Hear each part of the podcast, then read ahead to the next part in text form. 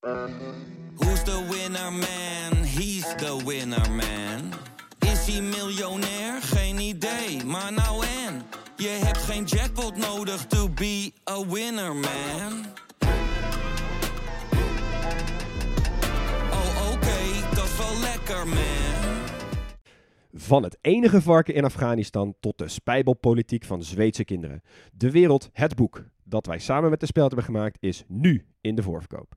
Het is de meest betrouwbare landengids der landengidsen. Het beste boek dat je nooit mag gebruiken bij je eindexamen Ga naar grotepodcastlas.nl slash boek, bestel hem en dan heb je hem eind juni in huis.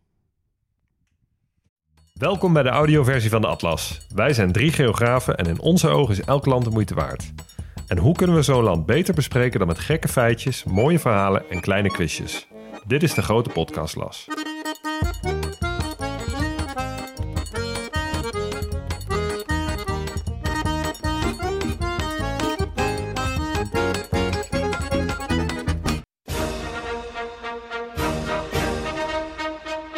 Stel, je hebt ruzie met je baas en je wil graag voor jezelf beginnen. Je zit alleen vast aan een werkcontract en hij laat je niet zomaar gaan.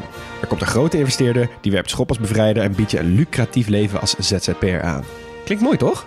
Puntje is wel dat je niet meer zelf mag bepalen van wie je wel of geen klussen aanneemt en je grote investeerder moet in ieder geval altijd op je kunnen rekenen. Zou je dan nog steeds enthousiast zijn? Zie hier de Panamese geschiedenis van de afgelopen anderhalve eeuw. Welkom in het land dat zichzelf splitste ten behoeve van de wereldhandel. Zo, over het, stuk, het hoofdstuk geschiedenis niet meer te doen. Nee, nee. en politiek ook niet. Klinkt wel echt heel zelfopofferingsgezind. Hè? Van we splitsen onszelf wel even. Maar Panama is wel belangrijk, hè? Panama is heel belangrijk, hè? Zonder Panama had Panama-kanaal er ook niet over zijn. Dat was Nee. gewoon kanaal. Ja, En zonder Panama had Noord-Amerika niet aan Zuid-Amerika vastgezeten. klopt Dan was het gewoon Amerika. Ja. Wat is jullie gevoel bij Panama? Eh, ja, ik heb wel genoten. Ja. Maar ik, ik heb eh, die, die relatie met de VS ook een beetje mogen uitdiepen. Oh, ja. En het is Ja. toch over uitdiepen. hebt. ik heb ook gewoon dat hele kanaal onderzocht. Maar ik moest wel echt best wel lachen, want wij verdelen natuurlijk die onderwerpen. En ik zei pas tegen Leon, die had dan die eerste drie. Hè, dat kunnen we dan zien van elkaar. Eh, dus bevolking en fysische geografie en kunst. En jij zei ook van, ik heb dat hele kanaal helemaal niet gezien. Je hebt niks te maken gehad met het helemaal, kanaal. je weet helemaal niks over het kanaal. Nee nog. man, ik weet alles over de biodiversiteit, over de muziek en over de kleding. En Nou. over de mensen. Maar dat hele kanaal is mij, eh, is mij vreemd. Dat is toch wel mooi, want het lijkt een beetje een one-trick pony. Ja, maar Mensen, sommige mensen die denken wel eens van... oh ja, van, ja, maar zit je hier dan in die aflevering... ehm, en heb je dat dan voor... zeg maar, weet je dan al wat die anderen gaan zeggen? Nee, ik zit hier gewoon Maar dat is oprecht. het leuke. Ik ben oprecht aan het wachten. saai zijn. Precies. Ik ben oprecht aan het wachten dat jullie mij gaan vertellen... Ja. waarom dat kanaal zo, zo Ja. vet is... en die geschiedenis met, Enge, eh, met Amerika zo, eh, zo belangrijk is. Ja, ik vind, ik vind Midden of, eh, Panama eigenlijk altijd het ultieme Midden-Amerikaanse land. Want het is, het is het laatste in het rijtje. Het heeft ook maar twee buurlanden, dus het is echt zo'n schakel. Ja. En de, de vorm is echt heel bizar. Het is zo'n S op zijn, op zijn zij. Ja. Kun je jou het paspoortje Ja, wel laten doen? Nee. Oh ja, sorry. nee, maar serieus, wel, wel een goede omschrijving. Ja, Ja. vo- voordat we het paspoortje doen, moeten we eerst eventjes eh, nog weer een aantal nieuwe vrienden van de show eh, bedanken. Sowieso. Eh, ik begin met Jan Willen Poelma. Ik denk het die fout, maar zo staat het wel in. Jan Willen met een N. Eh Sammert, Mauro Verheem, Niels van Dam, Laurens en Dorine, Axel en Jules, Mark Willem, Han Lutijn, Doc T, Jip van Wezel, waarmee ik eh, een paar weken geleden nog bij NAC op de tribune stond. Eh, en Mark Feit. Eh, volgens mij is dat een maatje van mij van de middelbare school. Dus eh, echt heel Leuk. tof dat, eh, dat jullie allemaal eh, vrienden van, Heel vrienden erg van de show zijn geworden. en heel erg bedankt. Heel erg Fijn dat bedankt. jullie er zijn. Ja. Zeker. En eh, graag nog even twee reacties waar we nog even aandacht voor willen. Eh, de eerste is van Liz en dat ging over de aflevering van Turkije. Ze mailde ons ook meteen op die dag eh, dat het dat Turkije aflevering live was. En ze zei, ik luisterde vanochtend precies op de ochtend van de release Turkije. Daarna had ik een toets met veel vragen over Turkije. En toen had ze ineens het idee dat ze die toets dus best wel goed gemaakt had. Ja, ook dat is de grote podcast, Las, jongens. Liz, ik ben ook wel even benieuwd naar je cijfer. Klopt dat? ja, of eh, precies. viel het toch tegen? Precies, valideer dit even. Ja. En daarnaast eh, komt er een heel klein stukje audio jullie kant op eh, van Axel en Jules. Eh, die hebben een mooi bericht achtergelaten over de manier waarop Axel ervoor zorgt dat zijn dochtertje van eh, een paar maanden, als ik me niet vergis, eh, een geograaf in de dop aan het worden is. Hey heren, Eh, dank voor de mooie podcast. Ik heb toch maar besloten jullie te steunen. Zeven maanden geleden heb ik mijn dochter gekregen. Die is ook onderdeel, dus het is de Jules onderdeel van Axel en Jules. En om haar in slaap te krijgen heb ik zeker in het eerste gedeelte altijd zelf ook het land van de dag gedaan. Dus de feitjes die ik bij jullie heb verzameld, lekker aan haar verteld om haar in slaap te krijgen. Dat is goed gelukt, dus dank voor alle mooie feitjes. En waarschijnlijk groeit zij op als de grootste geograaf ooit. Ja, jongens, je kunt niet vroeg genoeg beginnen met de liefde voor geografie. Dat is mooi dit. absoluut waar. Ja, Hartstikke ja. mooi. Mooi. Zal ze al een paspoort hebben, denk je? Zij, Jules. deze aflevering wel. Oké, nou begin gevoor- maar. Jezus. Nou, daar gaan we. Hey, dit, eh, de ligging van Panama is natuurlijk wel een hele mooie. Hoeveel landen kennen jullie die in twee continenten liggen, jongens? Rusland, Eh, Turkije. Turkije, Zijn allebei goed? eh, Egypte. Ja, ook goed. Oh, goeie. Ehm, Ja, dan wordt het dan moeilijker. hoor. Kazachstan. Sommige mensen zeggen Kazachstan, sommige mensen zeggen Indonesië, bijvoorbeeld ook. Georgië? Eh Caucasus is inderdaad ook echt een, eh, een, een hele moeilijke. Dus ja, goed, die, die voorbeelden die jullie daarvoor noemden, dat, dat zijn wel de meest in het oog springende. En je kunt dus ook, ja, je kunt je van Panama afvragen of dat dan ook zo is. Eh, sommige mensen zeggen het is het zuidelijkst gelegen land van Noord-Amerika. Eh, sommige anderen zeggen het Panama-kanaal is de grens. Eh, en daarmee liggen ze dus in Noord- en in Zuid-Amerika. Ja, ik ben echt team Mm. 1. Ik ben niet... Ik, ik- heel Panama ligt in mijn ogen in Noord-Amerika. Ja, ik ben ook team 1. Ik denk ook wel. Ja. Het kan niet zijn dat je een kanaal graaft en dat er dan in één keer de grens van een continent opschrijft. Nee, Panama, je de bent heel niet. belangrijk, maar ook weer niet zo belangrijk.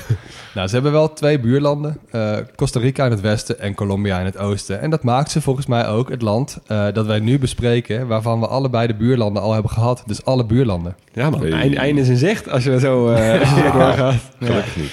Ja, ze zijn 1,8 keer zo groot als Nederland. Ongeveer net zo groot als Tsjechië. Eh, ongeveer 4 miljoen inwoners. En bijna de helft daarvan woont in Panama Stad. Of Panama City, de hoofdstad. Andere steden zijn Colón, David en La Chorrera. Eh, ze betalen daar met de Balboa. Is een munt die is rechtstreeks gekoppeld aan de US dollar. Een US dollar is trouwens ook een wettig betaalmiddel in Panama. Vier op de vijf van de mensen is katholiek in Panama. En een kleine groep protestanten ook, maar de, en de rest is niet gelovig. De taal Spaans, eh, ook al worden er in de binnenlanden wel oorspronkelijke talen gesproken. En dat brengt me natuurlijk ook op die eeuwige lijst van achternamen. Je hebt natuurlijk Rodriguez, Go- González, Sanchez, Martinez en gelukkig ook Castillo. Als pauze van de, van de EZ eh, Ja. achternaam. Maar wel echt allemaal... Het is in die hele regio kan je over het algemeen... In Peru hadden we nog wel andere namen. Maar in- verder in vooral Midden-Amerika heb je best wel veel dezelfde Ja, je kunt de meeste Ja. lijstjes gewoon doorkopiëren. Ja. Nou, dan eh, de vlag nog even. Ehm, hij is verdeeld in vier vlakken. Linksonder donkerblauw, rechtsboven rood. Die andere twee die zijn wit, met een donkerblauwe en een donkerrode ster erin. Wordt ook wel gezegd, blauw is van, van de conservatieven, rood is van de liberalen. Mooie vlag, Huug? Eh, ja, kan slechter. Ik vind het echt een hele vette Ja. vlag. Ja, ik vind het ook heel mooi. uniek. Ik ken geen enkele andere vlag in de wereld die op deze manier is ingedeeld. Moest een Nee, beetje denken aan de wel vlag, mooi. Ja. vlag van Groningen. Ja, ja, ja, ja, ik snap wel wat je bedoelt. Ja, ik, ik was ook niet ontevreden.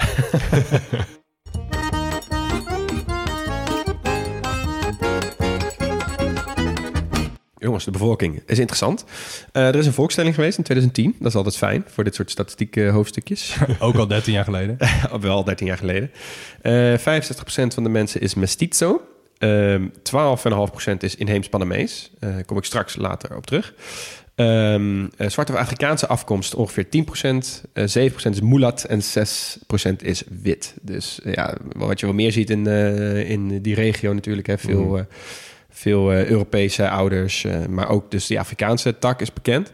Eh, maar ze hebben nog een hele speciale groep hier, namelijk Zonians. Oh, Zijn jullie die tegengekomen? nee. Je hebt geen idee waar ik het over heb, hè? Nee, maar jij andersom ook niet, dus ik ben benieuwd.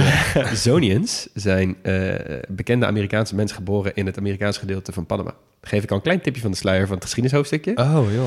Maar ik heb het bijvoorbeeld over ehm, Edward A. Murphy, bekend van Murphy's Law. Eh, Stephen Stills van Crosby, Stills, Nash Young. En oud-presidentskandidaat John McCain. Joh. Allemaal Oh, geboren in Panama. zijn allemaal daar geboren. Eh, de Zonians. En ze hebben dus elk jaar ook weer een meeting eh, ergens in Amerika waar ze dan met z'n allen daarheen komen. Heel Ja. gezellig. Ja, laat het maar die Amerikanen over om al hun heritage te vieren. Ja. Ik vind dat een mooie naam, Zonians. Ik ook. Ehm, nou, dan wil ik het even hebben over de inheemse Panamezen. Want zij, zij doen best wel leuke dingen allemaal. Ehm, eh, diezelfde volkstelling in 2010 eh, zei dat er ongeveer nou, iets van 420.000 mensen zich identificeren als inheems. Eh, en veel van die inheemse volkeren leven voornamelijk wat ze noemen in comarca indigenas. Oftewel administratieve regio's met, met hele gebieden voor mensen van de inheemse bevolking. Dus die zijn bijna worden die volledig bewoond door, eh, door specifieke groepen. En, ik heb, en sommige van die groepen hebben dus ook helemaal een eigen, een eigen comarca. En comarca is een Spaans woord. En dat betekent eigenlijk zoiets als het Amerikaanse county of het Engelse shire. Of wat in Nederland vroeger een graafschap was. Ja, een beetje hetzelfde oké. woord. Dus een beetje van, zoals je in Amerika ook van die, eh, eh, van die reservaten hebt voor Native Americans. Ja, maar dit is wel anders. Want eh, die reservaten zijn een soort... Ja, daar komen we in Amerika wel achter. Maar dit zijn echt... dit, is echt een soort echt provincies. staten? Ja, gewoon met ja. een bestuur... en gewoon plekken waar mensen echt zijn. Het is van hun, zeg maar, tussen aanhalingstekens. Helder. Ehm, er zijn eh, twee groepen. Eh, de, de Gube Bugle en de Guna. Zij omvatten samen ongeveer 80% van de inheemse volkeren. Er zijn dus twee groepen. En ik wil het eerst even hebben over die eerste. Dat is de grootste inheemse groep van Panama. Naube Bugle heten zij. Het zijn eigenlijk twee verschillende groepen. Dus de Naube en, of de Naube en de Bugle. Eh, maar ze lijken heel veel op elkaar. Dus daarom worden ze vaak in één adem genoemd. En zij wonen in het westen van het land. Ehm, en zij, in, dat is dan ook meteen de grootste comarca indigenas. Eh dat is vlakbij Costa Rica, een beetje bij de grens daar. Ja. En daar heb je dus ook de eilandengroep eh, Bocas del Toro, waar we het Ja. misschien later nog even over gaan hebben. Ja. Ehm, eh, en wat heel grappig is aan deze groep, zij waren een van de eerste groepen vastelandsbevolking die Columbus tegenkwam op zijn reizen. Eh, en die conquistadoras, die hadden behoorlijke moeite met die Nabi. Want eh, zij hebben een leider gehad, eh Uraka. Eh, en zijn verhaal is legendarisch. Hij is namelijk keer op keer heeft hij die Spanjaarden verslagen. En in 1522 eh, wilden ze een vredesverdrag tekenen met hem. En hij ging, nou, misschien naïef, misschien vriendelijk als hij was, daar naartoe. Maar ja, werd vervolgens verraden en geketend weggebracht door de Spanjaarden. Werd vastgezet, maar ontsnapte. En hij is er toen met zijn volk teruggetrokken in de bergen. En toen heeft hij gezw- gezworen: Oké, tot mijn dood ga ik de Spanjaarden bevechten. En dat heeft hij ook gedaan. Die gelofte heeft hij behoorlijk goed gevuld. En het werd gezegd dat de Spanjaarden zelfs zo gevreesd waren voor hem. dat ze alle strijden met zijn troepen en met hem hebben vermeden. En dus kwam hij nooit meer in contact met die Spanjaarden. Dus toen hij stierf, was hij nog steeds een vrij man. Dus eh, hij is nog steeds legendarisch eh, binnen die groep. Nou, dat is de eerste groep. Dat is dus de grootste groep. Dan heb je toch de, een tweede andere groep die ik wil bespreken. De Guna. Wordt soms ook wel met een K geschreven. Maar je ze zegt, ze hebben in hun eigen taal geen K. Dus je zegt Guna. De Guna, die wonen helemaal aan de andere kant. Tussen eh, Panama en Colombia. In het gedeelte wat wij nu kennen als de Darien Gap. Ja. De Darien Gap is bij geografen heel bekend vanwege Ja, het feit dat eh, daar de Pan American Highway is gesplitst. Omdat je de, het is gewoon zo ondoordringbaar dat je er niet doorheen kan. En onveilig, dat je er niet doorheen kan rijden. Exact. Ja. Het is het enige gedeelte van de hele Pan American Highway van Alaska tot aan, eh, tot aan Ushuaia in het zuiden van Argentinië, Ja. waar je niet doorheen kan.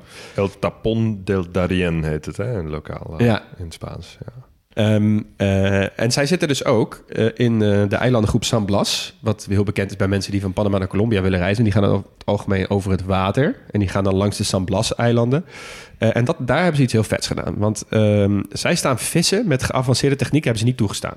En omdat ze die eigen comerca's hebben, kunnen ze dat ook gewoon uitvoeren. Ehm, eh, en het is dus ook niet toegestaan om zaken uit zee op te duiken die dieper liggen dan wat je met lucht van je eigen longen kan bereiken. Dat is heel cool, vind ik. Want daardoor is zeg maar scuba duiken rond, het hele, rond die hele eilandengroep niet toegestaan. En is het koraalrif rond die eilanden een van de best bewaarde koraalriffen van de wereld. Oh joh. Ja, Goeie. Maar dan is het wel mooi dat ze die Comerca's, dat ze die dus wel wat slagkracht hebben gegeven. ja, Dus ja dat zeker. ze daadwerkelijk wel zeggenschap hebben Ja. over wat er gebeurt in hun gebied. Absoluut. Zeker, ja. En tenslotte wil ik nog even afsluiten met de allerlijpste vlag die ik in tijden ben tegengekomen. Eh heeft natuurlijk ook te maken met de geschiedenis, maar waarom vertel ik, vertel ik je nu? Want het is een Spaanse vlag, dus zeg maar oranje-rood, dunne baan, hele grote brede gele baan en dan weer zo'nzelfde soort oranje-rode dunne baan.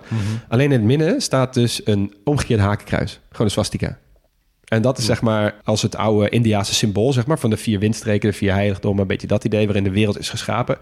Alleen nu, nu ziet het er gewoon uit alsof Franco toch bij, eh, bij Hitler is gegaan en niet helemaal de hakenkruis goed Oh. kon tekenen. En daardoor krijg je een hele rare vlag. En dat is de vlag van die, van die bevolkingsgroep dus. Ja, In de- van die Guna. Van die Guna, ja. Ja, ik vond hem heel mooi. Ervan uitgaan dat die vlag al langer bestond dan eh, de associatie die wij... in, Ze eh, hebben dus in de ja. tijd dat, eh, dat de Tweede Wereldoorlog bezig was, hebben ze heel subtiel een soort rood rondje. eh, alsof je zeg maar eh, met, zo'n, met zo'n open frisbee op het hakenkruis gooide. En dat hij dan is om het bovenste haakje is blijven hangen.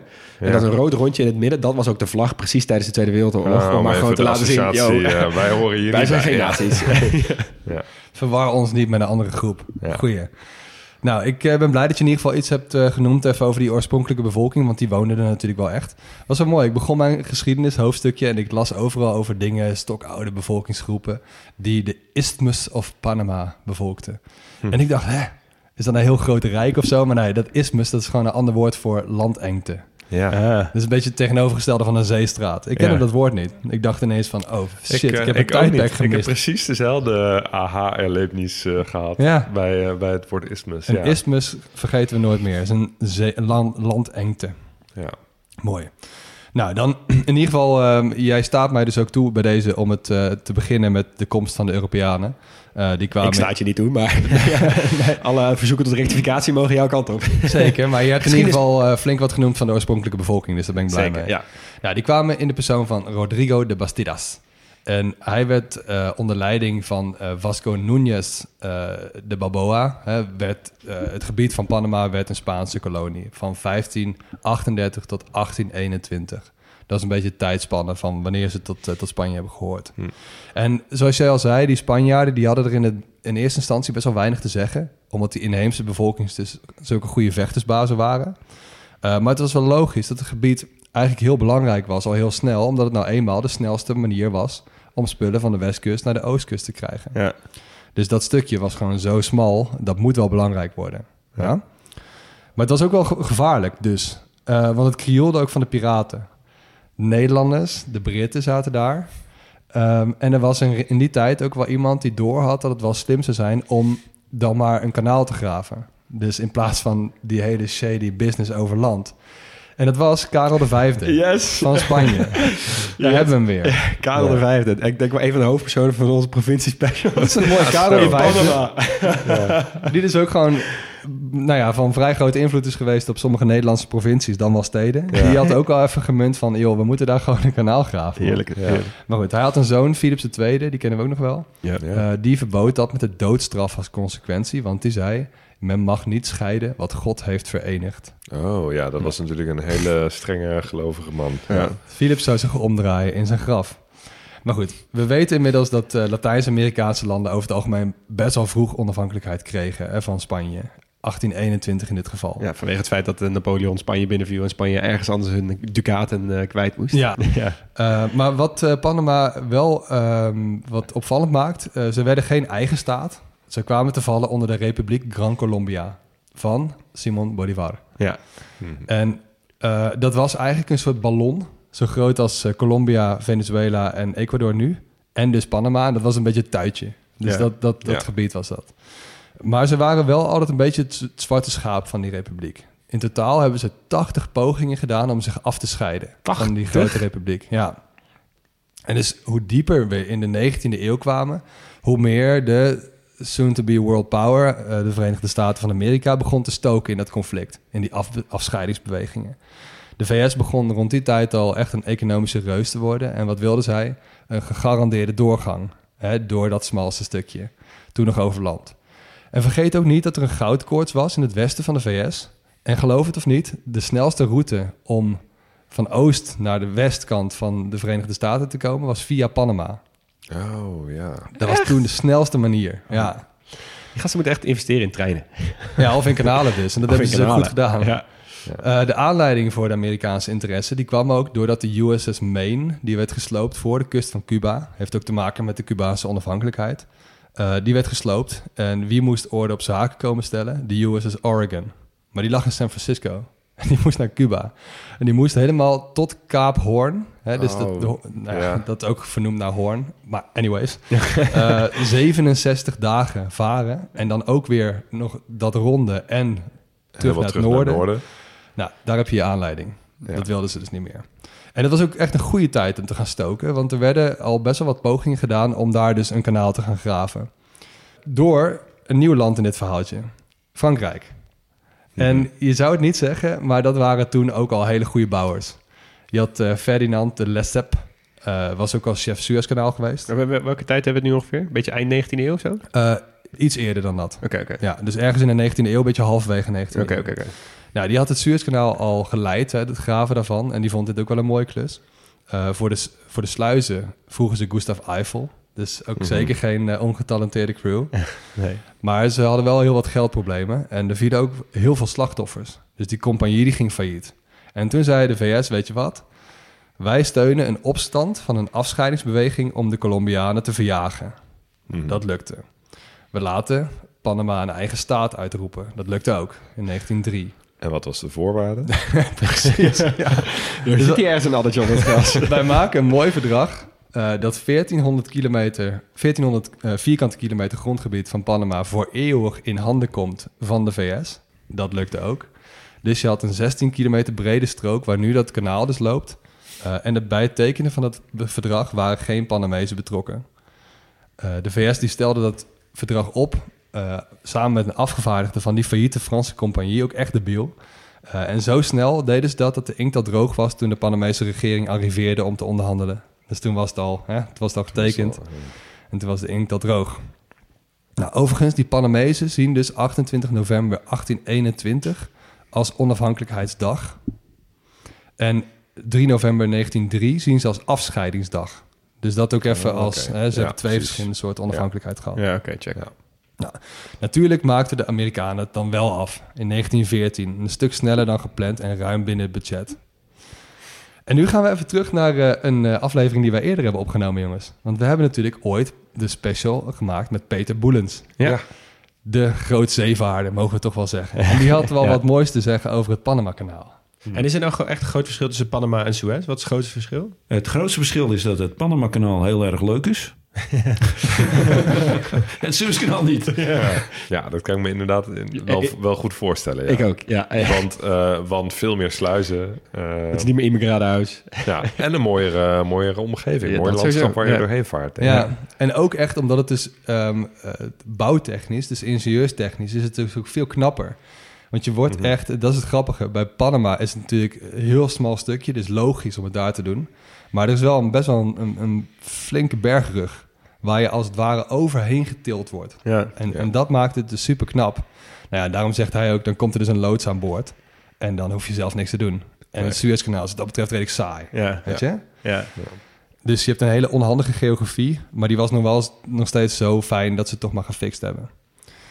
Wat wel mooi is trouwens, eh, de grote oceaan is voor veel mensen west en de Atlantische Oceaan oost. Maar het grappige is dus dat dat kanaal precies andersom loopt. Ja. Dus je Ja. vaart van oost naar west, als je eigenlijk van west naar oost wil. Ja. Dat is dan wel Ja, dat mooi. komt door die S-vormige eh, vorm van het land. Precies. Ja.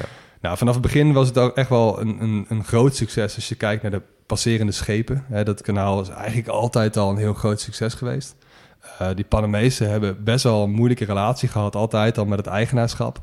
Maar toch zou het nog wel tot ver na de Tweede Wereldoorlog duren voordat er echt een grote verandering in kwam. Nou, Panama was eh, in die tijd wel een democratie, maar in feite een vazalstaat van de Verenigde Staten. En ze hadden dus ook nog dat, dat stuk van 1400 vierkante kilometer, wat gewoon soeverein gebied was van Amerika, Ja. eh, midden in het land. Amerikaanse vlag overal, eh, de. Ja, John precies. McCain die er geboren wordt. Ja. De werkelijke macht lag dus niet zozeer bij het volk, maar vooral bij rijke oligarchen en bij het Witte Huis natuurlijk. Ehm, aan die door de VS gesteunde eh, democratie kwam een eind met de staatsgreep van generaal Omar Torrijos in 1968. Ehm, die vestigde een militaire dictatuur en begon met de Verenigde Staten te onderhandelen over het beheer van de kanaalzone. Want die vond van ja, dit, hè, leuk dat dat ooit is bedacht, dat het voor eeuwig eh, eh, Amerikaans zou zijn, maar dat, dat is toch niet meer van deze tijd. Nee. Ehm, Ook wel enigszins Uiteindelijk- hypocriet trouwens, hè? sorry dat ik je onderbreek, maar ook wel enigszins hypocriet van de Amerikanen. Want dit was de periode vlak na de Tweede Wereldoorlog waarin zij westerse, zeg maar West-Europese landen onder druk hebben gezet om hun koloniën af te geven. Terwijl ze zelf Ja. nog dikke vingers in de pap hadden in Panama, wat de facto gewoon een kolonie was. Ja, ja. ja, maar dat verkochten ze dan natuurlijk omdat het van groot eh wereld Ja. economisch belang is en, en voor de wereldvrede belangrijk. Precies, En, laat die eh, Amerikanen maar framen. Ja, precies. Nou, uiteindelijk heeft hij eh, ook met president Carter een verdrag gesloten... eh, waarbij afgesproken werd dat Panama gaandeweg meer zeggenschap kreeg over het kanaal. In 1981 ehm, kwam Omar Torrijos om het leven bij een vliegtuigongeluk. En eh, de oorzaak van het ongeluk is nooit opgehelderd. Oh, ja. En dat was voer voor speculatie over een moordcomplot. Ik wil zeggen classic CIA dit. Nou, er waren inderdaad vermoedens dat de Verenigde Staten erachter zou zitten. Eh, Torrijos sprak namelijk met Japan over de aanleg van een tweede Panama-kanaal. En dat zouden de Amerikanen natuurlijk niet zo tof hebben gevonden. Ehm, dit leidde tien jaar later ook tot een rechtszaak die diende in Miami. En Panama die zei documenten in handen te hebben die die theorie bevestigden. Dat, eh, dat de Verenigde Staten achter dat, dat vliegtuigongeluk zaten. Uh, de documenten die ze hadden werden alleen niet als bewijsmateriaal toegelaten in de zaak, omdat ze niet mochten worden vrijgegeven. Ze waren dus nog classified. Oh nee joh. En in 2004 schreef een oud-agent van de NSA, van de National Security Agency, John Perkins, die schreef een boek uh, waarin hij schrijft dat het vliegtuig van Torrijos inderdaad was opgeblazen met behulp van een bom in een bandrecorder die de CIA aan boord had gebracht. Dus intussen is het uh, een publiek geheim wat hier werkelijk is gebeurd. Nee joh, Ja. dit is ook... pff, die Amerikanen, hè? Hoe, hoe vaak die echt... In, de, we hebben zijn nog geen land tegengekomen in Zuid- of Midden-Amerika... waar zij niet iets hebben gedaan om de democratie... Mega veel vingers in de pap gehad. Ja. Ja, vingers Hoe in dan de ook, ja. ehm eh, Torrijos was uit de weg geruimd in 1981. En eh, de macht kwam in handen van generaal Manuel Noriega. Ehm, die werd zelf trouwens geen president, maar had wel alle macht in handen. Eh, reageerde via stroommannen. En dit was echt een classic dictator. Ehm, hij maakte van Panama een centrum voor drugshandel en witwaspraktijken. Eh, de economie stortte totaal in. Aanvankelijk was hij een bondgenoot van de Verenigde Staten. Hij was zelfs in dienst van de CIA. Wat? Oeh.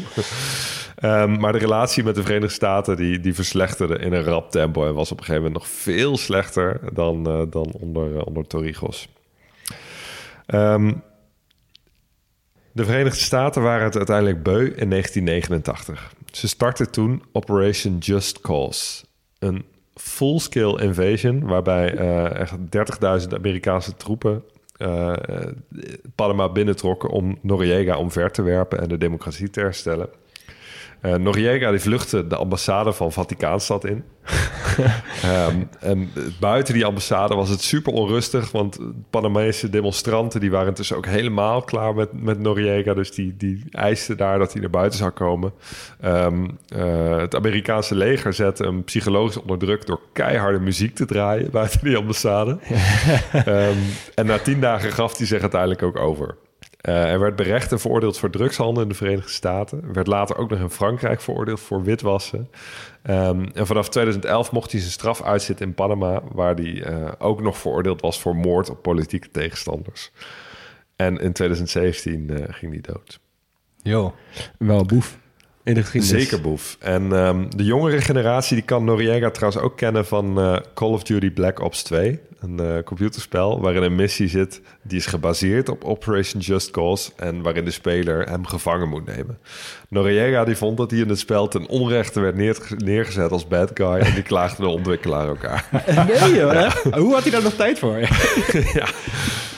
Um, Intussen had uh, Operation Just Cause dus de democratie teruggebracht in Panama. En sindsdien zijn er in politiek opzicht niet meer zulke excessen voorgekomen. Verkiezingen uh, verlopen vreedzaam en eerlijk. Je mag ook maar één termijn van vijf jaar president zijn. Dus ja, dat ja. is ook wel zo veilig. Een beetje drie, saai drie Mark nu. Rutte, zeg maar eigenlijk. Ja, ja. Uh, het, is, het is gewoon heel saai eigenlijk. Maar ja, saai is goed. Voor, de, voor de Panamese bevolking inderdaad heel, heel goed en fijn. En um, op 31 december 1999 kregen ze trouwens ook de volle soevereiniteit over het Panama-kanaal. Zoals Torrijos en Carter dat hadden afgesproken. Oh ja, ja. Dus sinds 2000 is het Panama-kanaal weer echt van Panama. Van 2004 tot 2009 was Martin Torrijos trouwens president. De zoon van Omar. Ah. Even uh, die Operation Just Cause, hè? Ja. De tijd van die Operation Just Cause. 1989 tot en met 1990. Ja. Wat was er toen globaal aan de Mensen hand? keken even ergens anders naartoe. Dat sowieso, maar ook... Ik had hier ook nog nooit van gehoord. Nee, maar het is dus zo typisch dat zeg maar in de tijd dat zeg maar de, de Koude Oorlog aan de gang was... en je, hè, je had het Westen, de Eerste Wereld, je had het Oosten, de Tweede Wereld... en je had de rest van de wereld, de Derde Wereld. Ja. Um, Panama viel daar natuurlijk een soort van onder... want die, ja, die kozen dan misschien publiekelijk dan wel de kant van Amerika... maar die Amerikanen wilden natuurlijk niet dat daar een of andere Marxist of socialist aan de leiding kwam. En wat deden ze dan? Ja, dan ondersteun je een soort uh, liberale kapitalist-achtige guy. Maakt niet uit dat dat een dictator is. Zoals mm. In bijna al die landen. Zoals in bijna Ja. al die landen, zo Noriega. Maar waar ze dus zelf eigenlijk helemaal niet blij mee zijn. En wat gebeurt in 1989 als zij zien... oké, Sovjet-Unie start in, einde Koude Oorlog is in zicht. Oké, fuck it, we gaan die Noriega ook even hup, uit het zadel wippen. Moet dus nagaan hoe belangrijk die Koude Oorlog is geweest... voor de internationale politiek... maar ook voor de nationale politiek van verschillende landen. Ja. Ja, maar ook hoe inderdaad die, eh, eh, dat beleid zich tegen zich keerde. Hè? Want, want eerst steunden ze een dictator die dan gunstig gezind was... maar die gaat op een gegeven moment zijn eigen koers varen... en Ja. uiteindelijk moeten ze dus ingrijpen. Ja. Ja.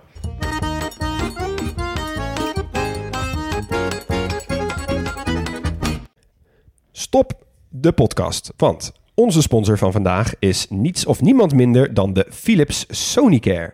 Jazeker, de elektrische tandenborstel van Philips. Maar wel eentje die er poetst en ook zo uitziet. Want eh, de borstels van deze Philips Sonicare zijn ovaal en langwerpig en die bewegen heen en weer net als bij een normale tandenborstel.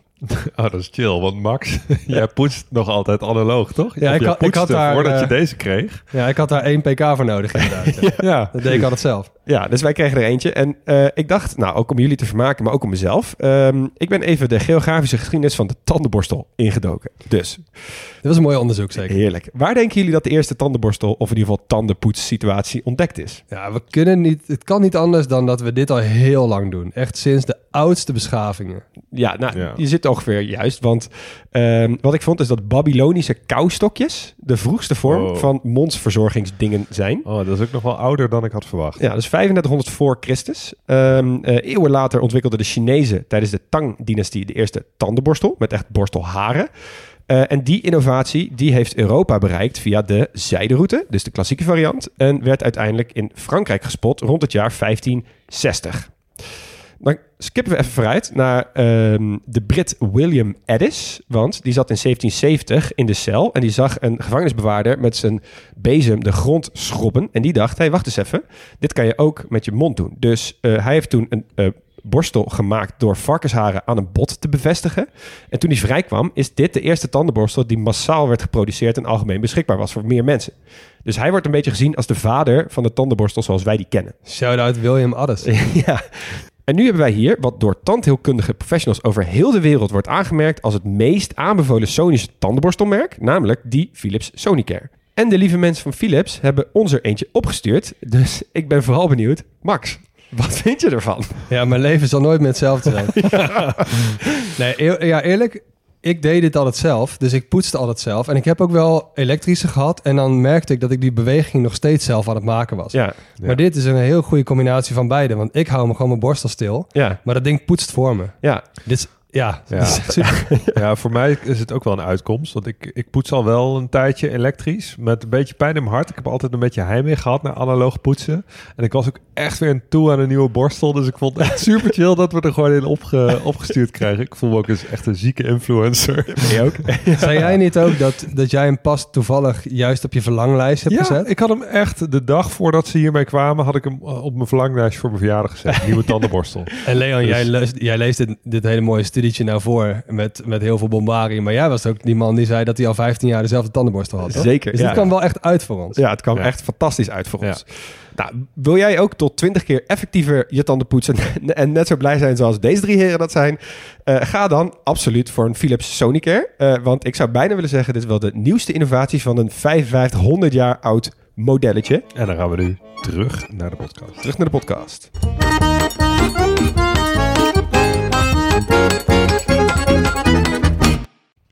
Stop de podcast. Je vakantiegeld komt eraan, dus het is tijd om jouw reis te boeken. En onze sponsor van vandaag heeft een dikke kortingscode. En die sponsor van vandaag is Sawadi, niemand minder. Dit is een reisorganisatie en vakanties zijn natuurlijk duur, dus dit aanbod is extra interessant deze tijd. Ik vind dat altijd een mooie organisatie, Sawadi. Ja, ja ik ook wel. En Ja. ze bieden verschillende soorten eh, groepsreizen aan.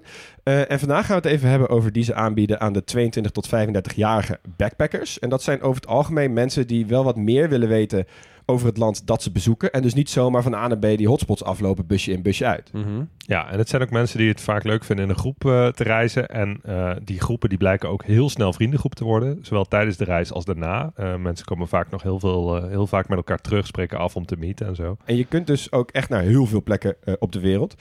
Populair zijn op dit moment plekken als Zuid-Afrika, Marokko, Jordanië, Colombia, Nepal. Eh, maar bijvoorbeeld ook plekken die normaal gesproken niet altijd makkelijk te bereizen zijn voor, ik zeg maar wat, alleen reizende vrouwen. En dat zijn dan bijvoorbeeld plekken als India. Ja, en ze werken natuurlijk samen met lokale organisaties, niet met de grotere hotelketens. Eh, ze eten bij locals, eh, lopen rond met mensen die heel veel kennis hebben over de lokale gang van zaken. En daar komt de kortingscode om de hoek kijken. Want als je nu een 22 tot 35ers reis boekt, krijg je 100 euro korting met de code TGP100. En die code is geldig van 1 mei tot 16 juni. Ja, dus je moet wel een beetje op tijd boeken. Maar hey, 100 euro korting op zo'n reis. moet je zou kijken dat- wat je er allemaal mee kan ik doen. zou dan toch altijd even proberen om DGP 200 in Ja, te voeren. ja, ja, ja, ja. ik misschien. Ja. Ja, ik- Anyway, 100 is ook al super mooi. Zeker. En bij Sawadee, het reizen is heel makkelijk. Er is heel veel keuze en het is dus ook heel gezellig. Sawadee, met wie ga jij op reis? Terug naar de podcast.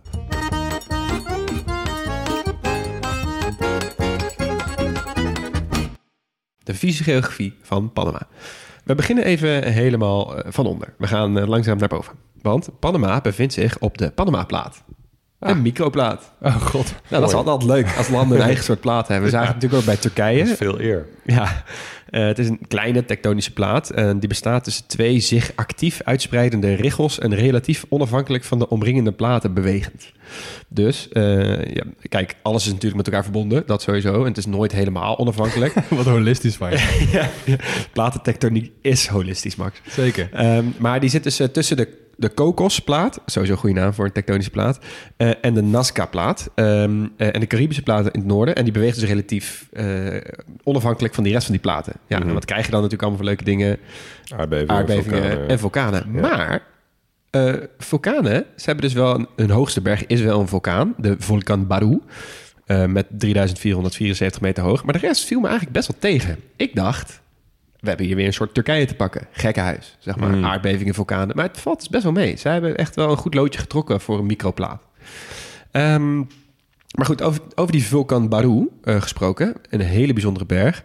Want als je, er zit helemaal in het westen van het land. eh, en als je boven op die berg staat, dan kan je op een heldere dag zowel de Caribische als de Grote Oceaan zien. Ja, dat krijg je dan natuurlijk. Ja. Dat, ik, noem mij maar eens plekken waar je dat kan zien. Ja. ja.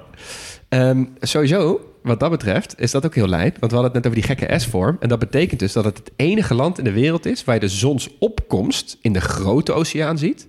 en de zonsondergang in de Atlantische Oceaan. Ja, op bepaalde Oh, plekken wel. dat is mooi. Denk Ja. daar eens over na. Ik dacht Ja. dat je dat zou zeggen dat het enige, enige land was in de vorm van een letter.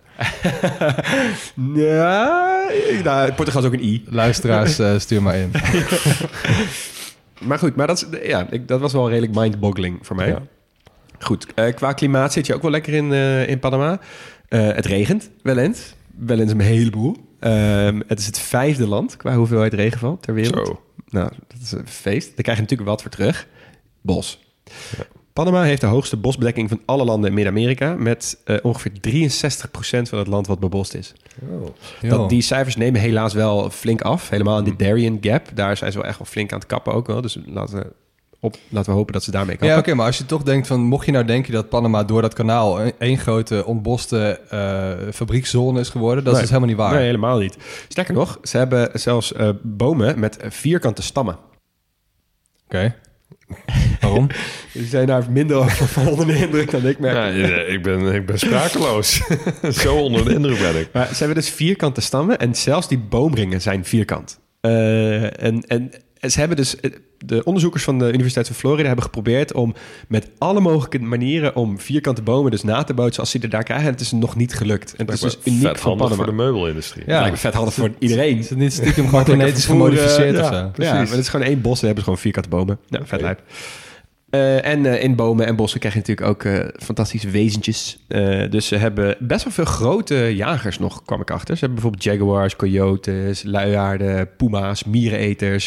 Ze hebben duizenden verschillende soorten vogels. Dus, die hele regio is natuurlijk een hotspot voor vogelaars. Colombia hebben zagen we dat natuurlijk ook altijd. Vet veel van die super giftige kikkers, die er al alle kleuren van de regenboog zijn. Met de waarschuwing van, joh, als je aan mij zit, ga je dood. Dat vind ik Eh, wel echt wel aardig trouwens, dat ze dat doen. Los van het feit dat ze 1 mm groot zijn ongeveer. Dus dat Ja. is dan ook wel weer lullig. Maar niet van die slangen die dan dezelfde kleur hebben als de aarde, weet je wel. Dat is zo, zo vals. En ook nog eens in één klap gewoon 10 meter kunnen overbruggen. Ehm, en het nationale dier is de harpijarend. Eh dat is zo'n zo'n die vogel met die kekke kroon die we, die we hebben besproken in, eh, in Brazilië. Die komt daar ook veel voor. Oké. Ben je niet iets vergeten in de geologische geschiedenis van Panama? Ik ben altijd heel bang als jij dit hoofd trekt en ik heb fysiogeografie en ik ben waarschijnlijk iets heel belangrijks vergeten. nou, ehm, Panama is pas sinds 3 miljoen jaar, wat op de geologische tijdschaal echt niks is, ehm, een, een landverbinding tussen Noord- en Zuid-Amerika. Oké. Die is bij Panama ontstaan. Panama is als het ware dus omhoog gekomen, waardoor daar ineens een, een, een, ja, een, een landengte is ontstaan. Waardoor dus Noord- en Zuid-Amerika met elkaar verbonden raakten. Nou, je kunt je voorstellen wat voor een gigantische invloed dat heeft op uitwisseling van, van landdieren ineens en allerlei soorten en planten. Dus dat is eh, voor de biodiversiteit echt een giga. Ja, eh, ontzettend. ik kan me voorstellen hoe groot dat is, maar ik heb daar echt... om nog maar te zwijgen eh, van het feit dat daarmee dus de Atlantische Oceaan en de Grote Oceaan van elkaar gescheiden raakten. Oké, sorry luisteraar dat ik ik schakel hem gewoon onder het hoofdstukje geschiedenis. Dat is Heb je, mooi. heb je ooit afgevraagd waarom Panama Panama heet? Pan-American? Pan-Amerika. Ja, maar dat kan... Ik bedoel, dat is heet niet 3 miljoen, jaar gel- 3 miljoen jaar geleden al zo. Nee, oké, maar goed, dit is wel het land wat die naam het meest met recht kan dragen. nou bij deze, sorry aan iedereen. Dan ik, dat, ik ben blij dat, je, dat jij dit soort algemene kennis hebt, want die, die, die heb ik niet. Zover gaat mijn kennis niet. ja. Yes. Nou, pak jij hem even open met een mooi landbruggetje? Nou, ik heb inderdaad wel een mooi landbruggetje. Ehm, eh, want een, een toeristische trekpleister eh, vlak buiten Panama-stad is het Biodiversiteitsmuseum. Eh, dat gebouw is ontworpen door Frank Gehry. Dat is, dat is dezelfde man die ook het Guggenheim in Bilbao ontwierp bijvoorbeeld. Oh ja? Eh, het superlijp gebouw, heel veel bijzondere vormen, felle kleuren. En ze hopen daarmee ook hetzelfde effect te, te, eh, sorteren als in Bilbao, waar de hele stad echt is opgefleurd Klinkt echt door als de iets- bouw van het museum. Klinkt toch als iets waar jij na je pensioen supposed gaat worden. Ja, inderdaad. Oh ja, met liefde. Nee, Met liefde. Ja. Maar dit museum ehm, eh, is dus een feestje als je van onze biodiversiteitshoofdstukjes gaat. En het is heel, helemaal gewijd eigenlijk aan het ontstaan van de landbrug die Panama is. Eh, en dus de gevolgen die dat heeft gehad voor de biodiversiteit in Noord- en Zuid-Amerika. Ah, ja, oké. Ik moet naar dat museum, hoor ik al. Jij moet zeker naar het museum, ja. Ehm, nou, de overheid van Panama doet er eh, sowieso van alles aan om veel toeristen aan te trekken. Eh, niet alleen toeristen trouwens die er op vakantie gaan, maar ook buitenlanders die er willen pensioneren. Residentieel toerisme dus. Als jij kan aantonen dat je 1000 euro per maand pensioen ontvangt, krijg je namelijk een permanente verblijfsvergunning. De belastingtarieven voor buitenlanders zijn heel laag. Het weer is goed. ehm, het is er veilig. Eh, dus heel veel Amerikanen, Spanjaarden en andere rijken uit Midden- en Zuid-Amerika pensioneren heel graag in Panama. Een soort Benidorm van Amerika, zeg maar. Ja, zeker. Ja. En ook vastgoedontwikkelaars die eh, kunnen tegen hele goede voorwaarden bouwen in Panama om in, al, in de vraag naar al die woningen te kunnen voorzien. Buitenlandse investeerders hoeven bijvoorbeeld de eerste 15 jaar geen inkomstenbelasting te betalen. Dus als je afvraagt waarom Panama-stad eh, zoveel wolkenkrabbers heeft vergeleken met andere Centraal-Amerikaanse steden, nou, daarom dus. Maar goed, de meeste mensen komen toch naar Panama voor hooguit een paar weken. Ehm, nou, wat komen ze dan doen? Nou, we hadden het al even over dat biodiversiteitsmuseum in Panama-stad. Ehm, goede kans dat je ook begint in Panama-stad. Een moderne stad dus met veel hoogbouw. Die hoogbouw die wordt eh, wel geflankeerd door oudere gedeeltes. Aan de oostkant van de wolkenkrabbers liggen namelijk eh, de ruïnes van het oude Panama-stad, Panama Viejo. Eh, deze stad werd in 1671 helemaal verwoest door een kaper uit Wales. En ten westen van het moderne deel vind je het oude centrum met die typische architectuur uit de Spaanse koloniale tijd. Ja. Dus eigenlijk de, de opnieuw gebouwde stad. In dat deel van de stad vind je trouwens ook een, eh, een eh, heel interessant museum over het Panama-kanaal. Nou, en het Panama-kanaal dat, dat mondt vlakbij eh Panama-stad dus ook uit in de, in de Grote Oceaan. Panama-stad ligt dus aan de Grote Oceaan. Ja, is ook mooi als je dan naar de Google Maps gaat. eh, als je dat doet, heten al die dingen heet ook de Las Americas. Omdat zij gaan natuurlijk wel heel hard op het feit dat zij de Amerika's verbinden. Dus Ja. de brug over Panama kanaal Ja. bij Panama staat heet ook Puente de las Americas. Ja, precies. Ja. Nou, de natuur in Panama is, eh, is natuurlijk prachtig. Dus ehm, ook buiten Panama-stad is er genoeg te ontdekken. Vooral het westen van Panama is toeristisch. Eh, in het binnenland ligt het bergdorpje Boquete. Voor backpackers is dat een ideale uitvalsbasis voor allerlei outdoor activiteiten. Je kunt er heel goed wandelen, raften, klimmen, ziplinen, noem maar op. Hier groeien ook de beste koffiebonen van Panama. Dus dat is ook wel een plus. Eh, er wordt veel geisha koffie geteeld. Eh, een van de duurste van de wereld. En volgens kenners ook een van de beste. Eh, in een koffiebar in New York betaal je rustig 20 dollar voor een kopje van deze koffie. Ik heb een keer eentje gedronken. Ja? Ja, En? Geisha espresso. Zo lekker. Ik dacht Ja? echt van, ik ga kijken of het de hype waard is. Gewoon hier in Utrecht. Maar het was, ja, hij had toevallig een, een keer een zakje op de kop weten te tikken. Dat is echt fenomenaal. Was het beter dan die kattenpoepkoffie die ik voor jou heb meegenomen uit Indonesië? Ja, Kopi Luwak, dat moet je dus Ja. niet doen. Nee. Nee, oké. ja. Dat is vooral vanwege het verhaal bizar. dit is echt ja, lekker. dit is echt goede Ja, koffie. oké. Maar de bekendste bestemming voor backpackers is wel Bocas del Toro. Lilian noemde het al even. Dat is een archipel aan de noordkust. Eh, je kan er met de boot van eiland naar eiland. Overal zijn hostels, barretjes, eetentjes. Het is echt de hemel voor, voor jonge reizigers. Ja. Eh, je kan op veel eilanden fietsen huren. Lekker rondcruisen, snorkelen, surfen... of natuurlijk gewoon onder een palmboom op het strand liggen. Ik werd er persoonlijk eigenlijk niet zo heel warm van. Nou, niet nooit. Ja, het voelt een beetje als backpacker level 0. Ehm, geen locals, alles is afgestemd op het toerisme. En ja, je bent eigenlijk alleen maar aan het chillen met andere westerlingen. Dus ja, daarvoor zou ik nou niet per se naar Panama gaan. Maar ik snap wel, als je, als je net drie maanden helemaal vanuit Mexico... door heel Midden-Amerika bent getrokken met al het avontuur van dien... dat dit wel een chill eindpunt is. Ja, het is gewoon echt een verleiding, weet je. Ja. Ik bedoel, je kunt jezelf wel heel moeilijk maken, maar als dat, Ja. zeg maar, als dat lonkt, Ja. eh, veel Ja. mensen gaan toch overstag. Ja. Ja. Wat heel gaaf is in Bocas del Toro is, eh, is de Plastic Bottle Village. Ehm, dat is van een Canadese gast, Robert Bezot. Die heeft in zijn leven miljoenen petflessen uit de oceaan gevist... en bouwt daar nu gebouwen van in Plastic Bottle Village. Om bewustzijn over afval te vergroten. Echt Ja, dat is wel mooi. Ik, ik wil je meteen even live rectificeren, want jij zegt geen locals eh, in Toro. Maar waar ik het net over heb gehad, die, die Nabi Bougle eh, volkeren die daar wonen, die hebben dus zeg maar niet op de meest prominente eilanden, maar op heel veel plekken daaromheen hebben ze best wel veel van het toerisme in handen. En wat krijg je natuurlijk als je zo'n eh, zo'n authentieke eh, oude inheemse volkeren hebt met veel westerse toeristen? Eh, Nou, frictie, Nou, nou, zeg maar, ik zou hem nog wat verder trekken. Zeg maar, oorlog, nee, wat makkelijker eigenlijk. vriendschap. ik weet het echt niet waar. Overal dat iedereen, die toeristen, kopen natuurlijk al die shit. Van die lokale bevolking. Omdat Ja. ze denken, oh, dit is een super authentiek inheems kleedje. Of dit is een super authentiek inheems hoedje. En oh, we hebben nu een village tour door het dorpje van de, van de Nalbe bijvoorbeeld.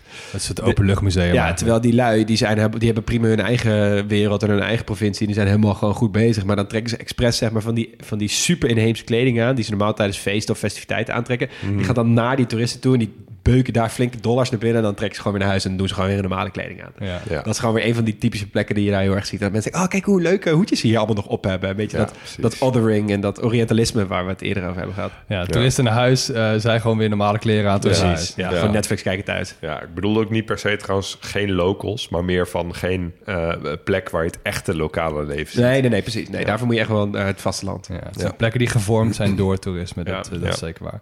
Mooi.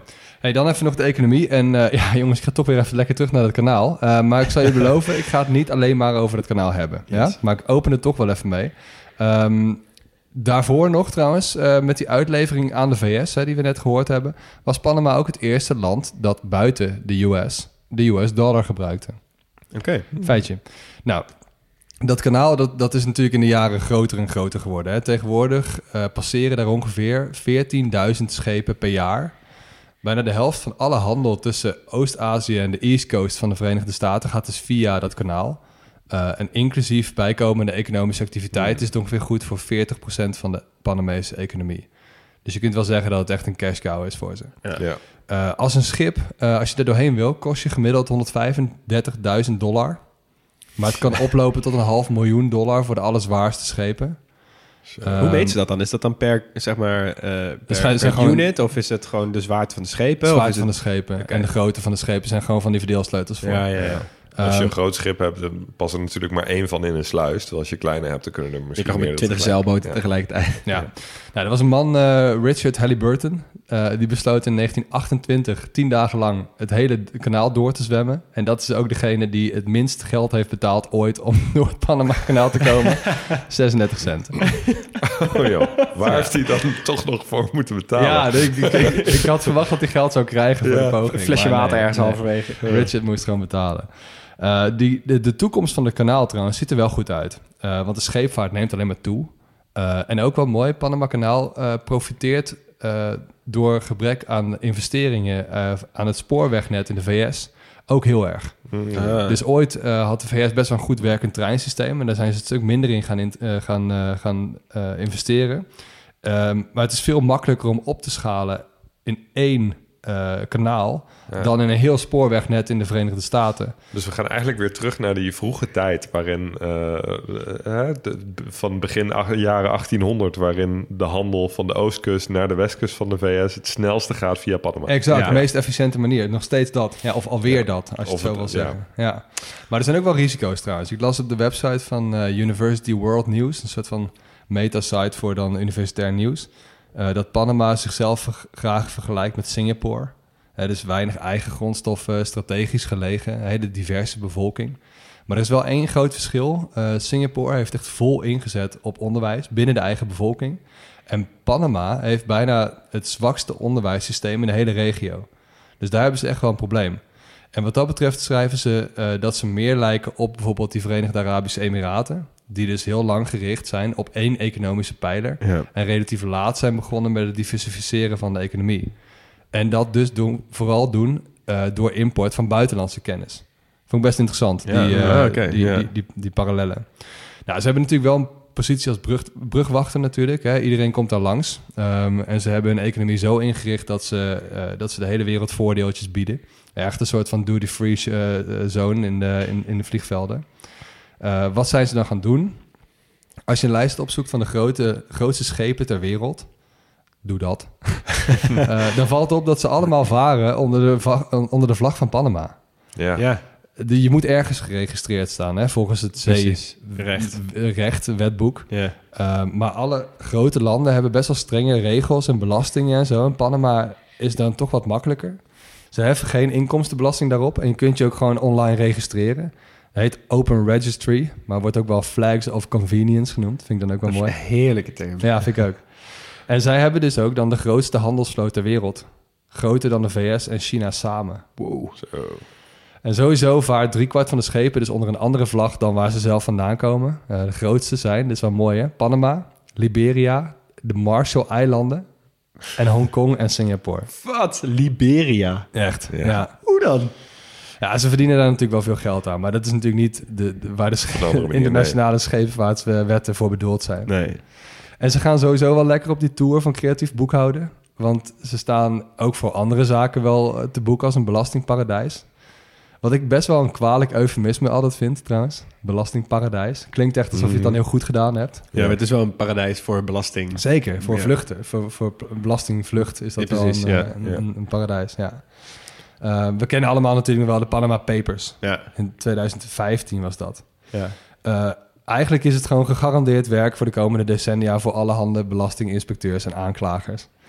Ja. In totaal 11,5 miljoen geheime documenten, e-mails en bankafschriften gelekt naar internationale pers.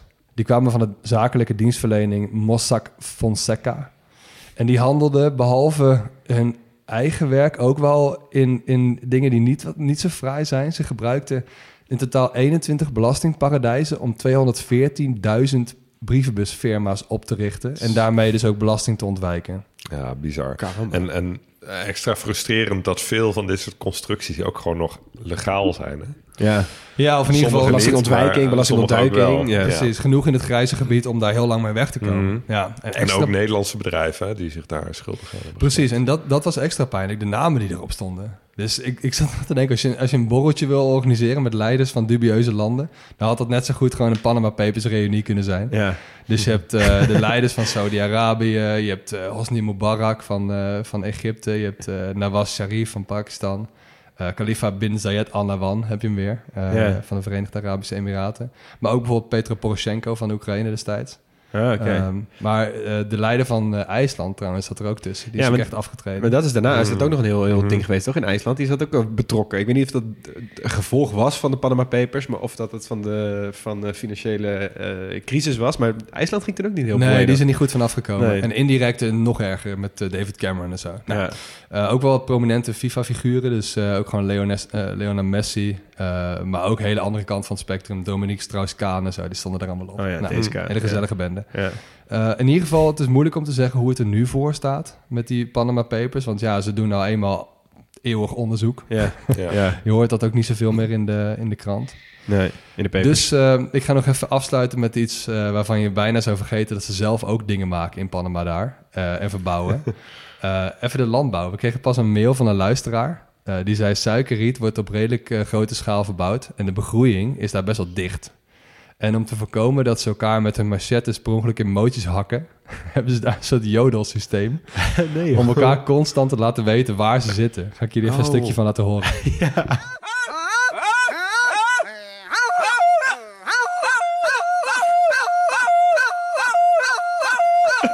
Wat chill dit. dit zijn mensen, dit zijn geen honden, ik ga ook helemaal stuk. als- Ja, vet handig wel. Ja, wel. Je weet in ieder geval dat er iemand aankomt. Ja, ik daag ook echt de luisteraars uit. Oh. Neem dit als ringtoon. Ja, ja goud.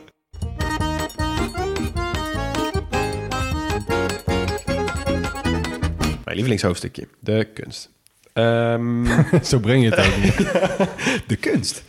Eh, zoals in, in bij meerdere landen waar het verschil tussen stad en het eh, platteland groot is, heb je hier natuurlijk ook echt grote verschillen. Hè? Dus we, we hadden het net gehad over, die, eh, over Panama Viejo, wat jij zei, oude stad, oude Mhm. architectuur. Nou, dat is natuurlijk ook een bepaalde vorm van kunst. Die kan je nog goed bekijken als je die kant op bent. Ehm, maar ook op, op het platteland en vooral in die comercas vind je veel eigen tradities, muziek, kleding, gedichten vooral. Daar zijn ze ook heel sterk in en, en liederen. Ehm, maar waar ik jullie in mee wil nemen is eh, de kleding. Valt ook onder de kunst, dus Oh, ook iets leuk. anders. Ik kan ook niks laten zien. Maar- Klederdracht. Want ze hebben een behoorlijk eigenaardige eigen stilo. Eh, en die is heel genderbepaald. Dus de mannen, eh, die hebben een soort, ja, een soort overhemd met kleurige knopen. ehm, met een soort ja, rokje eronder. Heel kort, zeg maar kort, er komt niet over hun kruis verder heen. En zelfgemaakte, traditionele handgemaakte hoeden. Sombrero pintados. Eh, en die hele outfit, dus de nationale heren outfit, die heeft ook een naam. Dat heet een montuno. Eh, Het is eigenlijk best wel saai als je vergelijkt waar ze naast moeten lopen. Namelijk de dames. Maar Want- wacht even. Je zei een, een rok die, die heel kort Nee. Zit daar nog een broek onder? Ja, ik Nee, ja. nee, ja, nee, nee, nee. Ja, kijk, precies. Ik gebruikte misschien een beetje het verkeerde woord. Want het is een soort overhemd. Maar op twee derde of vier vijfde van het overhemd... dan wordt het, zijn er geen knoopjes meer, maar wordt het een soort vliebelstofje. Een soort, alsof je een t-shirt hebt, zeg maar. Ja. En dat is dan wat langer en dat loopt wat wijder uit. Een soort tuniekje of zo. Ah, ja, een soort oké. tuniekje. En Ah, ja, daaronder heb je gewoon een broek aan, zeg Ah, maar. Dat is het wel. Ja. Het is niet alsof ze zonder benen met alleen Ik een dacht rok al, ik mis een kledingstuk. Ik dacht- jij noemt het saai. Dat klinkt heel vet. Ja, en ze hebben ook zo'n soort zo'n tasje, weet je wel. Zo'n zo'n zo'n festivaltasje wat je ook wel vaak ziet... waar je portemonnee in kan bewaren. Nou, dat ik vind maar... Moi. Maar de vrouwen die gaan dus De wel... vrouwen die eh, mogen echt helemaal loco. En die hebben allemaal verschillende soorten outfits. En je ziet ze in meerdere landen, vooral Spaanse invloedslanden. Dat heet dan een pollera. Ehm, maar als ik wil even inzoomen op één specifiek eh, onderdeel van de pollera, namelijk de gala pollera. Nou, het woord gala zit erin. En dan kan je ervan uitgaan, dan mag je uitdossen. Hmm. Eh, het is de meest elegante en uitgebreide versie van de Pollera. Eh, en als je met een beetje fantasie kan je er ook een soort grote heel Holland bak finale taart in zien. eh, in zo'n outfit. Ik neem je even mee wat je dan allemaal aan moet als vrouw als je dit hebt. Nou, je begint met de Pollera. Dat is het grootste deel van de jurk. Heeft een soort getailleerde taille, zeg maar. En een wijde vloeiende rok die handgemaakt is met kant- en borduurwerk. En eh, er zijn dus eh, rokken waar je dus jaren aan werkt. Dat is Wow. één. Twee, eh, de camisole of de blouse. eh, meestal van hetzelfde materiaal als de rok, zodat het mooi overeen komt. Kantwerk en soms met parels, met een hoge halslijn en van die pofmouwen, weet je wel? Van die grote schouderpof-units. Ook weer geborduurd. Drie, La Enagua. Dat is een petticoat die dus onder die polera wordt gedragen om die rok volume te geven. Dus een petticoat is eigenlijk een soort extra rok waardoor die wat breder wordt. Dat balzaal-effect, weet je wel. Nou, vier, een paliacate. Dat is een kleurrijke zakdoek die je dan om je nek draagt. Eh, vijf, La Montuna. Dat is een hoofdtooi van gouden of zilveren kammen. Jezus, En die zijn versierd met parels, edelstenen of koraal. Nou, zes. Oh. La Oh, Penetas. Grote gouden of zilveren haarspelden. En die worden dan weer gebruikt om die montuna, die, die, hoofdtooi, eh, op zijn plek te houden. Dan heb je nog La Chiquira of La Chacara. Eh, dat zijn traditionele sieraden die daarbij worden gedragen. Dus denk aan kralenkettingen, oorbellen van goud, eh, parels of weer koraal. En dikke armbanden, ringen, broche, weet je, dat soort, dat soort eh, dingen. Dat koraal, dat mochten ze toch helemaal niet opduiken? Wel als je je binnen je longen kan opduiken. Oh, dus je ja. kunt blijkbaar goed duiken. en tenslotte de ojotas of de zapatos. Dat zijn de traditionele platte pantoffels met een gesloten neus van satijn of fluweel. Nou, Wow, dit is echt. Dit wordt dus ook beschouwd als een van de mooiste nationale kostuums eh, ter wereld. En wordt uiteraard alleen gedragen tijdens de allerbelangrijkste momenten. En Ja, echt Het kost ook een week om je aan te kleden. Dat sowieso. En het kost ook jaren om het dus te maken. Ja, Ja. insane. Ik zal een plaatje op de social zetten. Eh, dan gaan we natuurlijk naar de muziek. Want Panama is behoorlijk muzikaal. Dat zie je in veel eh, landen die een Spaans of Portugees eh, roots hebben. Eigenlijk het hele westelijke halfrond is behoorlijk muzikaal wat, van wat we hebben gezien. Maar mijn gevoel zegt altijd hoe dichter bij de Cariben, hoe meer muziek het leven bepaalt. Dus we zagen het in Colombia. Eh, we gaan het ongetwijfeld nog zien in alle andere Caribische landen. We hebben het gezien in eh, Barbados. Maar ook hier in Panama kunnen ze er ook wat van. Overdag hoor je over straat vooral de wat traditionele tamborito, het típico en la murga. Dat zijn allemaal traditionele eh, muziekstijlen. Eh, en in de nacht wordt het natuurlijk overgenomen door eerst de salsa merengue... en vervolgens krijg je de cumbia plena en de reggaeton eh, die de straten vullen. Ehm, en ik wil jullie even meenemen naar de grondlegger van de Spaanse reggae. Die heet Edgardo Armando Franco. En die staat beter bekend als El General. Ehm, ik wil jullie laten luisteren naar zijn doorbraaknummertje Te Ves Buena.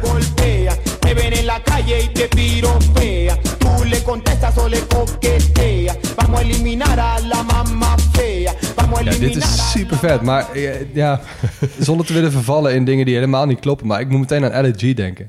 Maar Ali G. Ja. Nou, dat is niet gek, want dit is reggae. Maar het is dus, hij is dus de grondlegger van de Spaanse reggae. Dus Mhm. met Spaanstalige en Spaanse invloeden. eh, En eh, door hem eh, hebben heel veel andere Spaanstalige dancehall en reggae-artiesten... een kans gekregen in de mainstream. Ja. Dus heel veel mensen zien hem echt nog steeds als echt de grondlegger. Zijn naam komt ook altijd dus naar boven.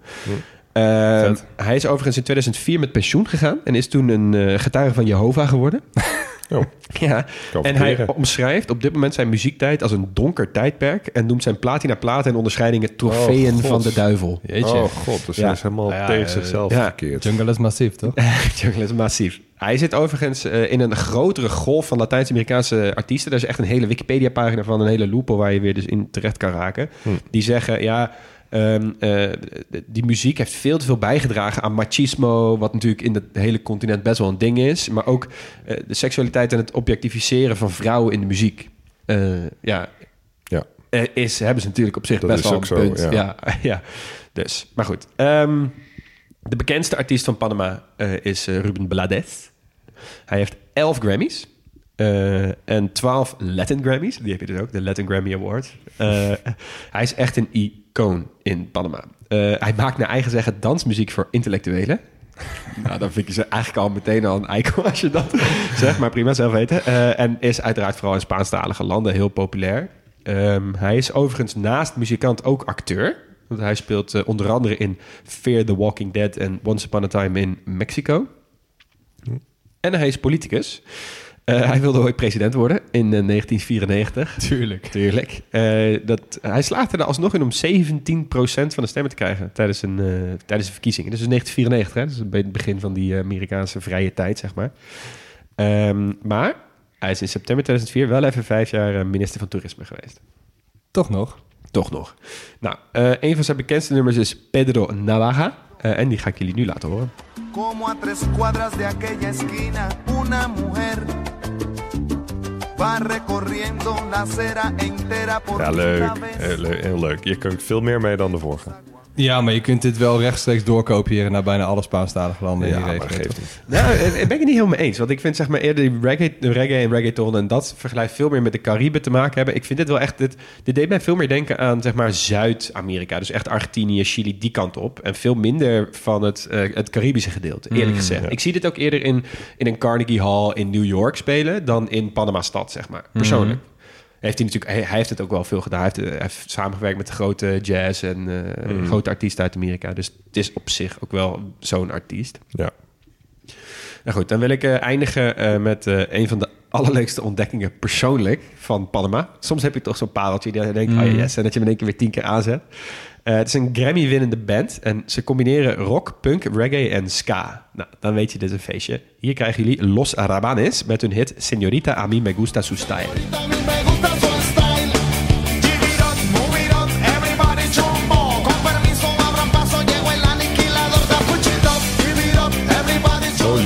Wat gebeurt hier allemaal? Dit had een eh, soundtrack van FIFA kunnen zijn. Zo, inderdaad, ja. zo, inderdaad. Ja. Ja. Ik word wel altijd echt een beetje stu eh, stuiterig van, eh, van ska. Ja, ik ook natuurlijk. Iedereen toch? Maar ja. Ik, ja, ik heb toch een glimlach nu op mijn hoofd. ja, daarom sluit ik hier ook mee af. Ik hoop dat jullie ook een glimlach op jullie gezicht krijgen van de, van de keuken van Panama. Eh, ik kreeg... Ik kreeg Ik ben, beetje... er, ik ben er best wel bang voor eigenlijk. Ja, wel? ja, ja. Ja, het heeft zo heel veel vis, veel biodiversiteit. Nee, serieus, het heeft me echt verbaasd. Oké. Eh, maar in eerste instantie kreeg ik er wel een beetje Bosnië-vibes van. Oh. Namelijk dat je denkt, hey, ik heb een national dish te pakken. Ga googlen en dan is het ineens... Sancocho is a traditional soup in several Latin American countries. Oh Ja, ja, ja, herkenbaar. Ja. Dus een soort van AVG in soepvorm. Nou goed, je snapt waar ik heen wil. Je hebt uh, Carimañola, eh, is found in Colombia en Panama. Dus het is overal... Mm. hè, er zijn weinig dingen die echt Panamees zijn. Maar Ja. goed, ik kom er wel. Ehm, moet je nog even wachten. Kijk, die, die, die Carimañola's zijn wel vet, want dat zijn een soort beetje een kruising tussen worstenbroodjes, qua vorm, eh, een kroket, de buitenkant, en een broodje bapau, de binnenkant. Wat? Wat is dit voor turbo snack? Dus het is, ja, het is een soort van broodje van, van yuca-deeg. Eh dus een wortel, weet je wel. Met een, met een vulling erin. En je kunt daar alles in gooien. Maar het is gefrituurd van de buitenkant. Zoals alles in die regio gefrituurd is van de buitenkant.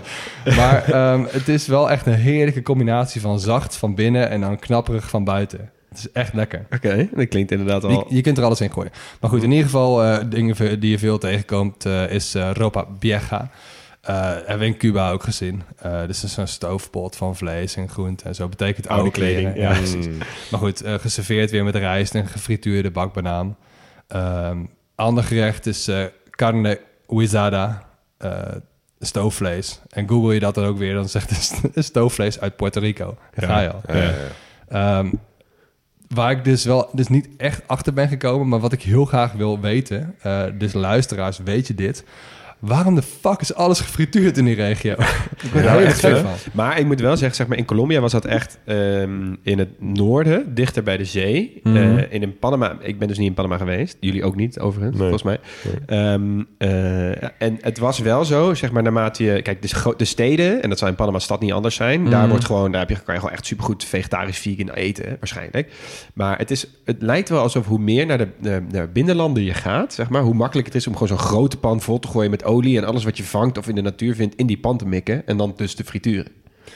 Maar ik, vraag me, ik, ik denk misschien omdat het gewoon goedkoper is, omdat het makkelijker is en omdat het uiteindelijk toch ja, smaakt. Ja, of misschien invloed van de, van de Verenigde Staten nog in de stad. Ik weet het niet. Dus eh, weet iemand dit, dan zeg het vooral. Want eigenlijk bijna al die landen die je gaat uitzoeken, kom je heel veel gefrituurd eten Ja, tegen. ja, klopt. Nou, ik heb in ieder geval toch twee dingen gevonden die wel typisch Panamees zijn. Eh, qua eten is het huacho.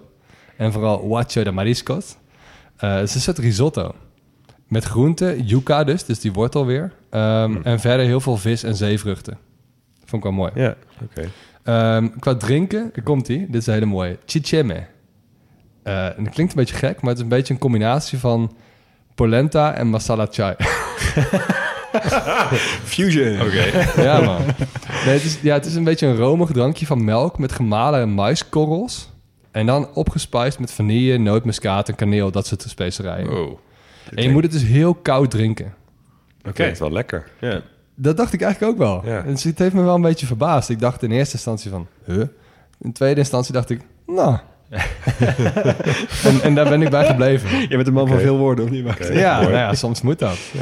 Wat ik wel nog graag zou drinken trouwens... is een mooie cocktail met de Panamese nationale sterke drank. eh Seco Herrerano.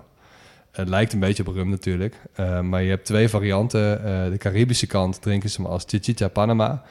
eh, met grapefruit en ananassap. Nou, heb je een goede cocktail. Ja. Ehm, de kant van de Grote Oceaan drinken ze hem zelfs met kokosmelk en ijs.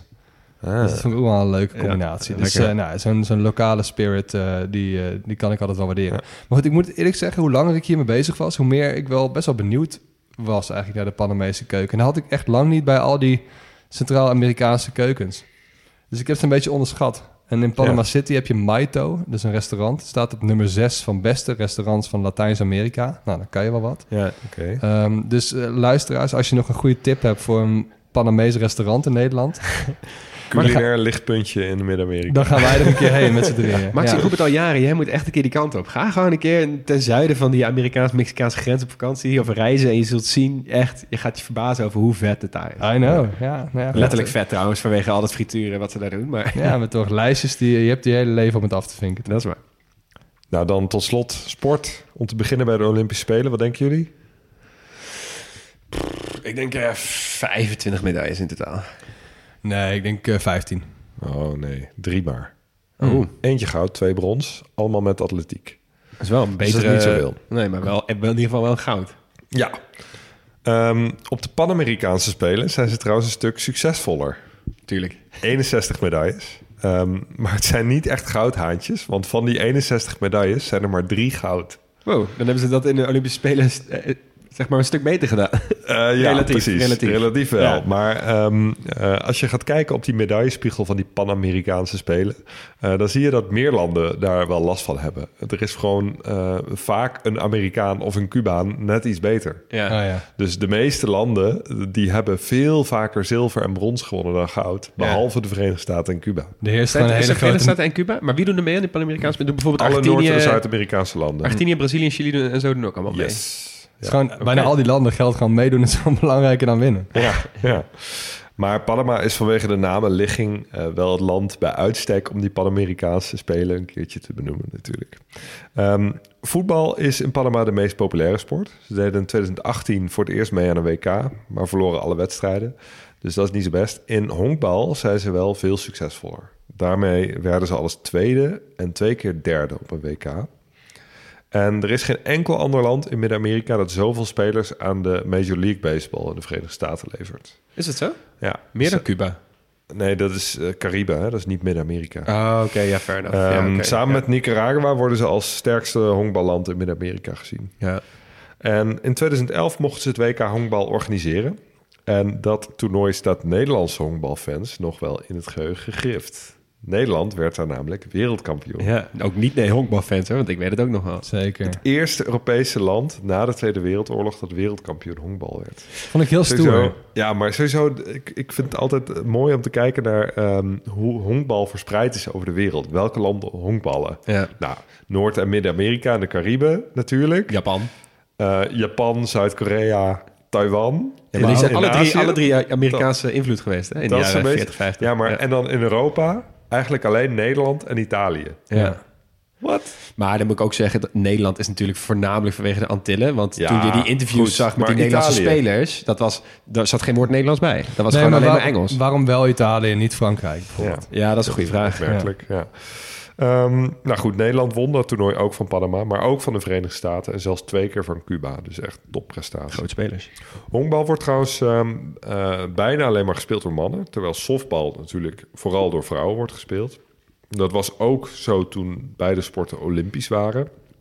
Er zijn wel vrouwen honkbalteams en mannen softbalteams, maar integratie eh, eh, verloopt daarbij echt, echt super moeizaam. Maar op die Pan-Amerikaanse Spelen zijn honkbal en softbal al wel eens zowel door mannen als vrouwen beoefend. Oké. Dus Ze kunnen nog wat leren van korfbal dus. vooruit. Ja, zeker. Ehm, ze kunnen ook aardig boksen in Panama. De bekendste bokser is Roberto Duran. En door veel mensen wordt hij beschouwd als de beste bokser aller tijden in de klasse lichtgewicht.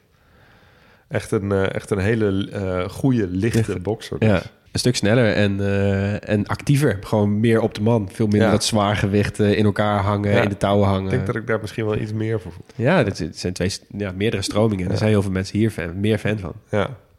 Nou, dan nog een andere vechtsport, een hele lokale, balseria. Het wordt beoefend door die inheemse Nabe-bevolking die in de Comercas leeft. Ehm, en ja, hoe gaat het? Twee mensen van verschillende dorpen dagen elkaar uit. En om de beurt gooien ze een houten stok naar elkaars onderbenen... die de ander probeert te ontwijken. Het doel is om de ander zo hard te raken dat hij niet meer verder kan. En het is veel meer dan een sport. Het is een heel cultureel evenement met veel traditionele kleding. Mensen dragen vaak dierenhuiden op hun rug. Eh, er is veel muziek, veel dans en er wordt mega veel alcohol gedronken. Maar ik heb die filmpjes gezien. Dat is geen kattenpis, vriend. Nee, dat gaat, gaat keihard. echt keihard gewoon Maar- een stok naar je onderbeen. Zeg Ja. van, oké, blijf jij maar even staan. Succes. Ja. Ehm, het heeft ook een hele slechte naam in de rest van Panama. Het is zelfs verboden door de overheid, omdat het zo barbaars en gewelddadig zou zijn. Maar goed, in die Comercas hè, gaat het gewoon zo gang. Als afsluiting. eh, ultrasporters kunnen in Panama trouwens wel aardig los. Eh, want in 2009 is de Trans-Panama Trail geopend. Een wandelroute van 1100 kilometer dwars door Panama... van Colombia naar Costa Rica. En denk niet dat ze een keurig pad hebben aangelegd. Dat pad moet je zelf maken. Ehm, vooral in, eh, in de Tapon del Darien, die, die Darien Gap ja. dus. Ja. Eh, het moeilijk begaanbare gebied op de grens met Colombia. Eh, en je moet niet alleen gewoon wandelen, maar ook veel klimmen, eh, door rivieren waden en zelfs hele stukken kanoën. In 2011, dus twee jaar na de opening, was eh, eh, Rick Morales de eerste die hem heeft voltooid. Jo.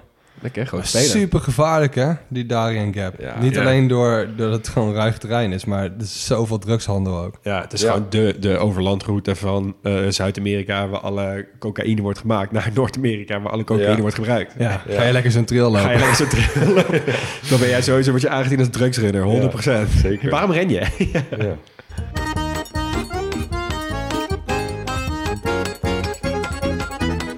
hey, jongens, wat behalve dat kanaal maakt Panama uniek? Ah, shit, dat was mijn antwoord. Nee.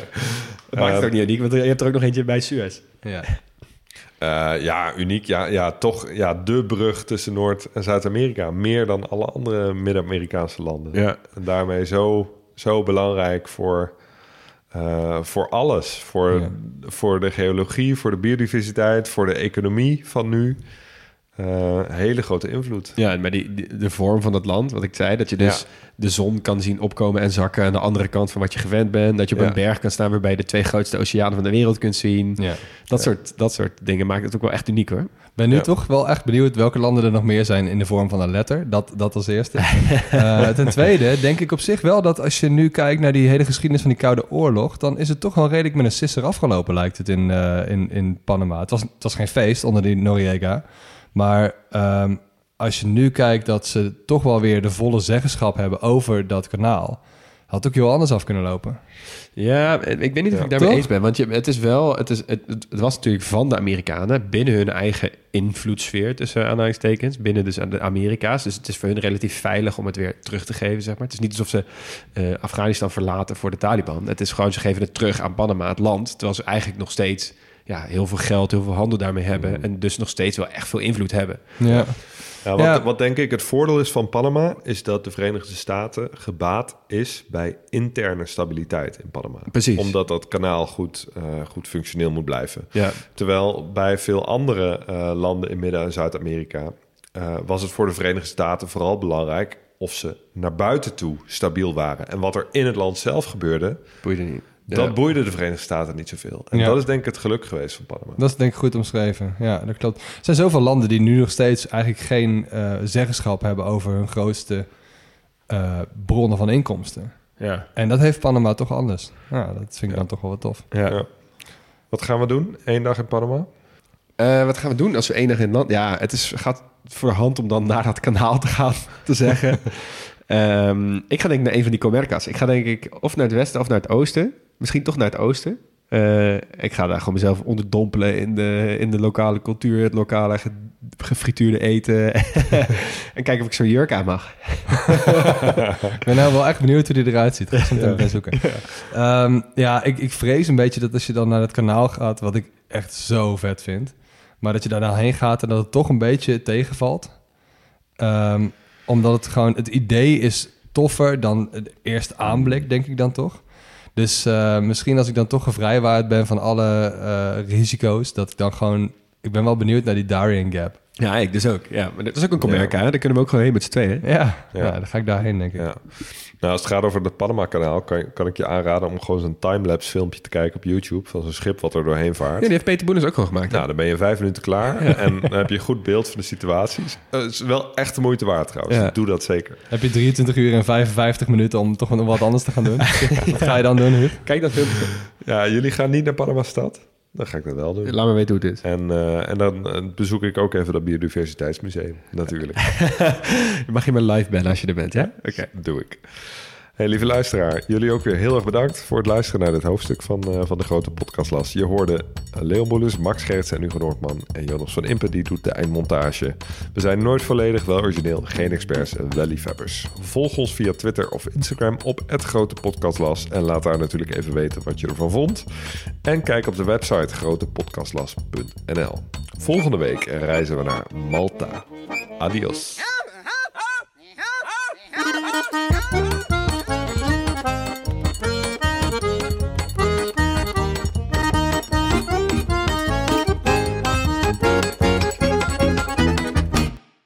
luisteraar. Luister je nog steeds? Klasse, man. Je hebt er gewoon helemaal afgeluisterd. Nou, nu je tot hier bent gekomen, koop dan ook gelijk even ons boek, hè. grotepodcastlas.nl slash boek. Doei!